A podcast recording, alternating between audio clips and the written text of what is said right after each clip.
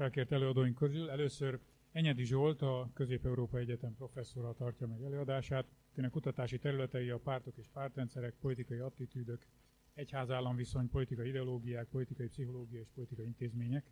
Ezekben a témákban két monográfiát, nyolc szerkesztett kötetet és több mint száz tanulmányt jelentetett meg.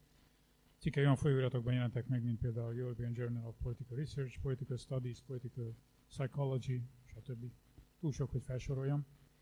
2003-ban a Rudolf Wiedemann díjat, 2004-ben Bibó díjat kapott, külföldi kutatásait a Leiden Egyetemen, a Woodrow Wilson Centerben, a Notre Dame University Kellogg intézetében és a Netherlands Institute for Advanced Studies-ban, valamint a University, City, uh, University, European University Institute-ban és a John Hopkins Egyetemen végezte. A Közép-Európa Egyetemen volt tanszékvezető és doktori iskola igazgatója, jelenleg rektor helyettes. Tehát szeretném megköszönni először a meghívást, és majd a rendezvény után megkérdezem a, rendez, a szervezőket, hogy mi a titkuk, mert én még ennyire sikeres civil kezdeményezést nem igen láttam az utóbbi időben. Én megkaptam néhány nappal ezelőtt Dóra bevezetőjét, és ez a bevezető arra inspirált, hogy írtam egy rövid eszét. Ezt most először felolvastam, és utána néhány idevágó adatot szeretnék megosztani önökkel. Tehát valóban én is úgy látom, hogy sok jel mutat arra, hogy a liberális konszenzusnak nemzeti és nemzetközi szinten is vége van. A multilaterális egyezményeken alapuló nemzetközi rend recsegropog. Számos intézményi szinten sikeresen demokratizálódott ország vett az utóbbi években tekintélyelvű irányt. Persze figyelmeztetnünk kell magunkat, hogy a liberális demokráciák visszaszorulása nem csak a populisták miatt történik. Az autokráciáknak nagyon sok verziója van, és a populista verzió inkább kivétel, mint tipikus. De kétségtelen, hogy a populisták befolyásának a növekedése rombolja a párbeszéd kultúráját és a jogállamiságot, gyengíti a kisebbségi jogokat, aláássa az igazságszolgáltatás függetlenségét és a semleges államot. Egyetértek, hogy nagyrészt a Dóra által említett okokra vezethetők vissza a populisták megerősödése, vagyis a gazdaságra, liberális demokrácia intézményeivel szembeni cinizmusra, az új média struktúrára és a kulturális ellenforradalomra. Tehát nem tudok közöttük választani. Azonban azt gondolom, hogy lehet valamiféle sorrendet felállítani a négy ok között. A gazdasági magyarázat plauzibilitását nem csak az adja, hogy a populista erők sikere egybeesik a gazdasági egyenlőtlenségek megnövekedésével, hanem az is, hogy a populista pártok a gazdasági világválság után erősödtek meg látványosan, bár már egy ideje növekedési pályán voltak. Ugyanakkor a négy magyarázat közül ezt érzem a legkevésbé kielégítőnek. A populista, populista pártokat nem a legszegényebbek támogatják, és Európában a jobboldali populisták sikeresebbek az egyenlőbb nyugati, észak-nyugati országokban, mint az egyenlőtlenebb déliekben. A kutatások szerint a globalizációtól való félelem és inkább kulturális, mint gazdasági természetű. A másikok az intézmények iránti cinizmus közvetlenebbül függ össze a populisták sikerével. A politikai rendszerbe, annak alapintézményeibe, a vezetőkbe és a jövőbe vetett hit erodálódása már régóta zajlik. A növekvő szkepticizmus már a hidegháború végén is tapasztalható volt, mindenek előtt a fiatalok körében. Az utóbbi években a politikai intézményekbe vetett bizalom tovább zuhant. És ebben nyilván szerepel van az európai integráció elakadásának, valamint a gazdasági világválságra és a menekült válságra adott rossz válaszoknak. A média alapú magyarázatokban is sok igazság van. A konfliktus generáló populisták eleve érdekesebbek, mint a hagyományos politikusok, és az új média valóban több muníciót ad a törzsi bezárkózáshoz, mint az összes és az összeesküvés elméletekhez, mint a mindenki által fogyasztott, presztízsükre sokat adó nagy újságok és tévécsatornák által uralt kommunikációs tér. De a négy ok közül a legre- legrelevánsabbnak a kulturális ellenforradalomra összpontosító magyarázatot tartom. Mindenek előtt azt kell látnunk, hogy a kultúra elképesztő gyorsasággal változott meg liberális irányba az elmúlt évtizedekben. Írország vagy Spanyolország a leglátványosabb példák. De szinte mindenütt a fejlett világban, és most Latin Amerikát és Ázsia nagy részét is ide számítom, a társadalmi viszonyokat egyre liberálisabb szabályok irányítják. A hagyományos értékekben hívők ezeket a kulturális változásokat agresszióként élik meg. Az új világban helyüket keresők nem csak a megtakarításaikat és a munkahelyüket féltik, hanem személyes méltóságukat is. Ha a kulturális változások mögött idegeneket sejtenek, akkor a nacionalista populistákra szavaznak, ha nem, akkor a baloldali populistákra. Hiába éljük gyakorlatilag minden mérhető mutató alapján az emberiség történelmének legbiztonságosabb és leggazdagabb éveit. A gyors kulturális és technológiai változások párosulva a hagyományos tekintélytisztelet elpárolgásával elitellenességet és egzisztenciális bizonytalanságot eredményeznek. A populizmusban és korunk nacionalizmusában az a közös, hogy mindkettő erre a bizonytalanságra reagál, áttéve a felelősséget az egyén válláról a közösségére. Az etnikailag homogén országok különösen nehezen élik meg a multikulturális jövő perspektíváját. A rend és a közösség, identi- közösségi identitás iránti vágyra populistáknak jelenleg sikeres válaszaik vannak. A rendkérdése külön figyelmet érdemel. Szociálpszichológusoktól tudjuk, hogy minél veszélyesebb helynek látjuk a világot, annál intoleránsabbakká válunk, és annál inkább kívánunk magunk fölé erőskezű vezetőt. Persze ez fordítva is így van, minél inkább kedveljük a megengedő társadalmi szabályokat, annál inkább azt fogjuk hinni és mondani, hogy a világ egy biztonságos hely. A politikának már az vált az egyik legfontosabb kérdésévé, hogy mekkora veszély fenyegeti a személyes és a közösségi identitásunkat. Miután a fő kérdés nem gazdaságpolitikai vagy adópolitikai természetű, hanem például az, hogy hogyan tekintsünk egy szíriaira, aki a határunkon kér menedékjogot, a táborok ma már nem elsősorban gazdasági, hanem kulturális és pszichológiai jellemzők mentén válnak el. Ez a folyamat egyrészt leértékeli hagyományos társadalmi-gazdasági kategóriák szerepét, másrészt viszont közülük néhányat éppenséggel felerősít. Hiszen ma már az állás, a lakhely, az élettárs, a fogyasztott sajtó és a vallás jelentős részben választás, vagyis kulturális és pszichológiai preferenciák kérdése. Ha mindezen sajátosságok egy irányba mutatnak, akkor létrejöhet a táborok társadalmi elkülönülése. Említettem, hogy a kulturális küzdelemben a progresszív oldal rendkívüli sikereket ért el az elmúlt évtizedekben. De nem csak a közelmúltja, hanem a jövője is rózsásnak tetszik, hiszen az iskolázottakra, fiatalokra, városlakókra, nőkre, kisebbségekre és bevándorlókra alapozott stratégia egyben azt is jelenti, hogy a progresszív koalíció társadalmi ereje nagy valószínűséggel növekedni fog. A jelen azonban eddig rászáfolt erre a papírformára. Ez jelentős részben azért van, mert a progresszív oldalon felsorakozott csoportok közül sokan, mint például a fiatalok és a bevándorlók, továbbra is meglehetősen passzívak. És ami még fontosabb, az ellenhatás legalábbis egyelőre erősebbnek bizonyult. A magukat e társadalmi és politikai folyamatoktól fenyegetve érzők mobilizációja sokkal sikeresebb a vártnál. A politikában a háttérbe szorulástól való félelem a jelek szerint rendkívüli energiákat tud felszabadítani. A magukat veszélyhelyzetben érzők nem deliberációt, hanem döntésképességet akarnak. Kevesebb vitát és felelősség áttolást, több vezetést, határozottabb választ a kihívásokra. Mindebben van demokratikusnak mondható igény is. A liberális világ főszereplői, a nemzetközi intézmények, a bíróságok, a média és a multinacionális vállalatok, ezekben pedig az a közös, hogy egyikük sem számon kérhető, egyszerű, transzparens módon. Hozzájuk jön még az Európában az Európai Unió, mely intézmény elitista jellegével szinte törvényszerűen vált ki populista válaszokat. A technokráciára adott válasz a populizmus, a neoliberális globalizációra adott válasz a nacionalizmus. Ugyanakkor azt is egyre jobban látható, hogy a populisták hatalomban már nem annyira többségelvűek, elszámoláspártiak, és a polgárok közvetlen részvételére támaszkodók, mint ellenzékben. Amerikában például a szavazók regisztrációs folyamatának nehezítésére a populista republikánusok ugyanannyira hajlamosak, mint a hagyományos konzervatívok. Amerika arra is jó példa, hogy a kulturális, pszichológiai és demográfiai tényezők hogyan segítik a populista polarizációt. Az Egyesült Államokban ma abból a kérdésből, hogy ki kívánja jó modorra, és ki kívánja önálló gondolkodásra nevelni gyermekét, jó, eséllyel meg lehet jósolni a szavazatát. A legutóbbi választás még élesebbé tette a pártok ideológiai és kulturális profilját. A polarizáció eredményeképpen nem csak a politikusok kezelik politikai ellenfeleiket ellenségként, hanem az állampolgárok is egymást. Konkrét kérdésekben ugyan nem gondolkodnak feltétlenül ellentétes módon a két pár szavazói, de megfigyelhető, hogy a társadalmi, politikai, sőt vallási attitűdjeiket és viselkedésüket is igyekeznek egyre inkább alárendelni tábor identitásuknak. A kulturális pszichológiai beállítottságbeli különbségek általában fontosak ugyan, de a nem fehér, szavaz, szava, nem fehér szavazók viselkedésének az előjelzésében keveset segítenek a kutatóknak. Ők ugyanis, tehát a nem fehér szavazók, annak ellenére, hogy a demokratákra szavaznak, amúgy morális kérdésben meglehetősen konzervatívok.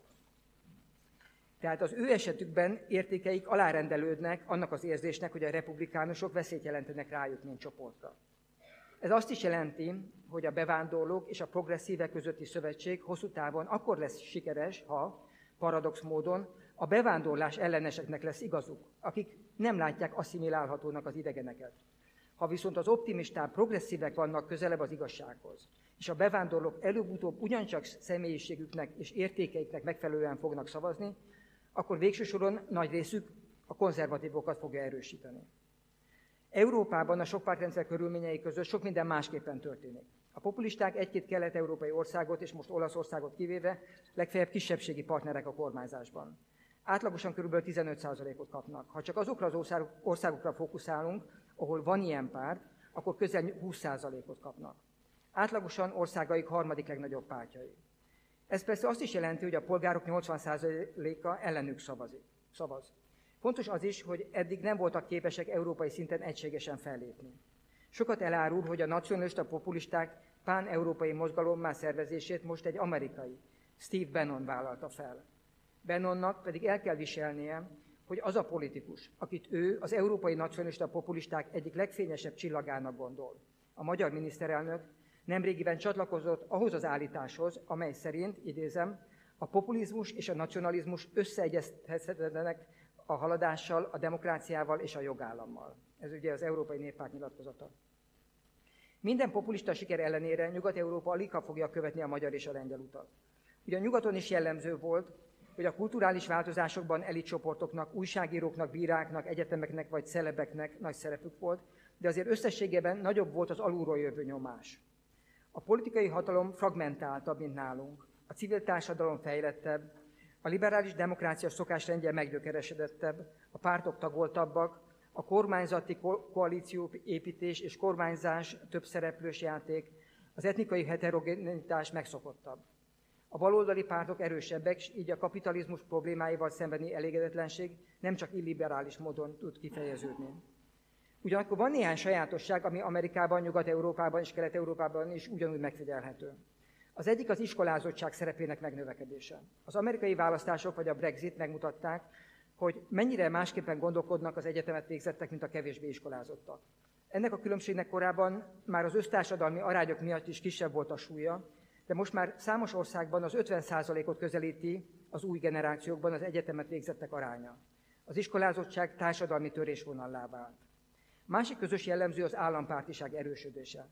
A republik, republikánusokat ma már nem igen zavarja a költségvetési deficit, és csak részben a jóléti kiadások mértéke, a védővágomokat pedig kifejezetten támogatják. A nyugat-európai jobboldali populisták is elfordultak korábbi piacpártiságuktól, bár az ő esetükben az állampártiság elsősorban a jóléti sovinizmushoz kapcsolódik. Az egyre népszerűbb képlet az, ami nálunk már korábban megfigyelhető volt, a paternalista populizmus képlete. A paternalista populizmus, miközben megőrzi a populizmus szokásos ismérveit, így a fekete-fehér látásmódot, a népakarat és a népszuverenitás mindenek fölé helyezését, és az elittel szembeni gyanakvást, de ekközben azt gondolja, hogy a polgároknak szükségük van kormányzati vezetésre, morális, kulturális és gazdasági téren egyaránt, a népet megjelenítő vezetőket ki kell menteni a civil társadalom és a média ellenőrzése alól, és a hajlamaik szerint individualista és materialista szavazókat rá kell nevelni a spirituális és közösségi szempontok követésére. Ez a fajta populizmus nem destruktív, hanem intézményépítő és közösségformáló. Mi, miután azonban nem ismer korlátot, nem tiszteli az ellenfeleit, nem érdekli a konszenzus, és az államot eszközként kezeli, veszélyesebb, mint a hagyományos populizmus.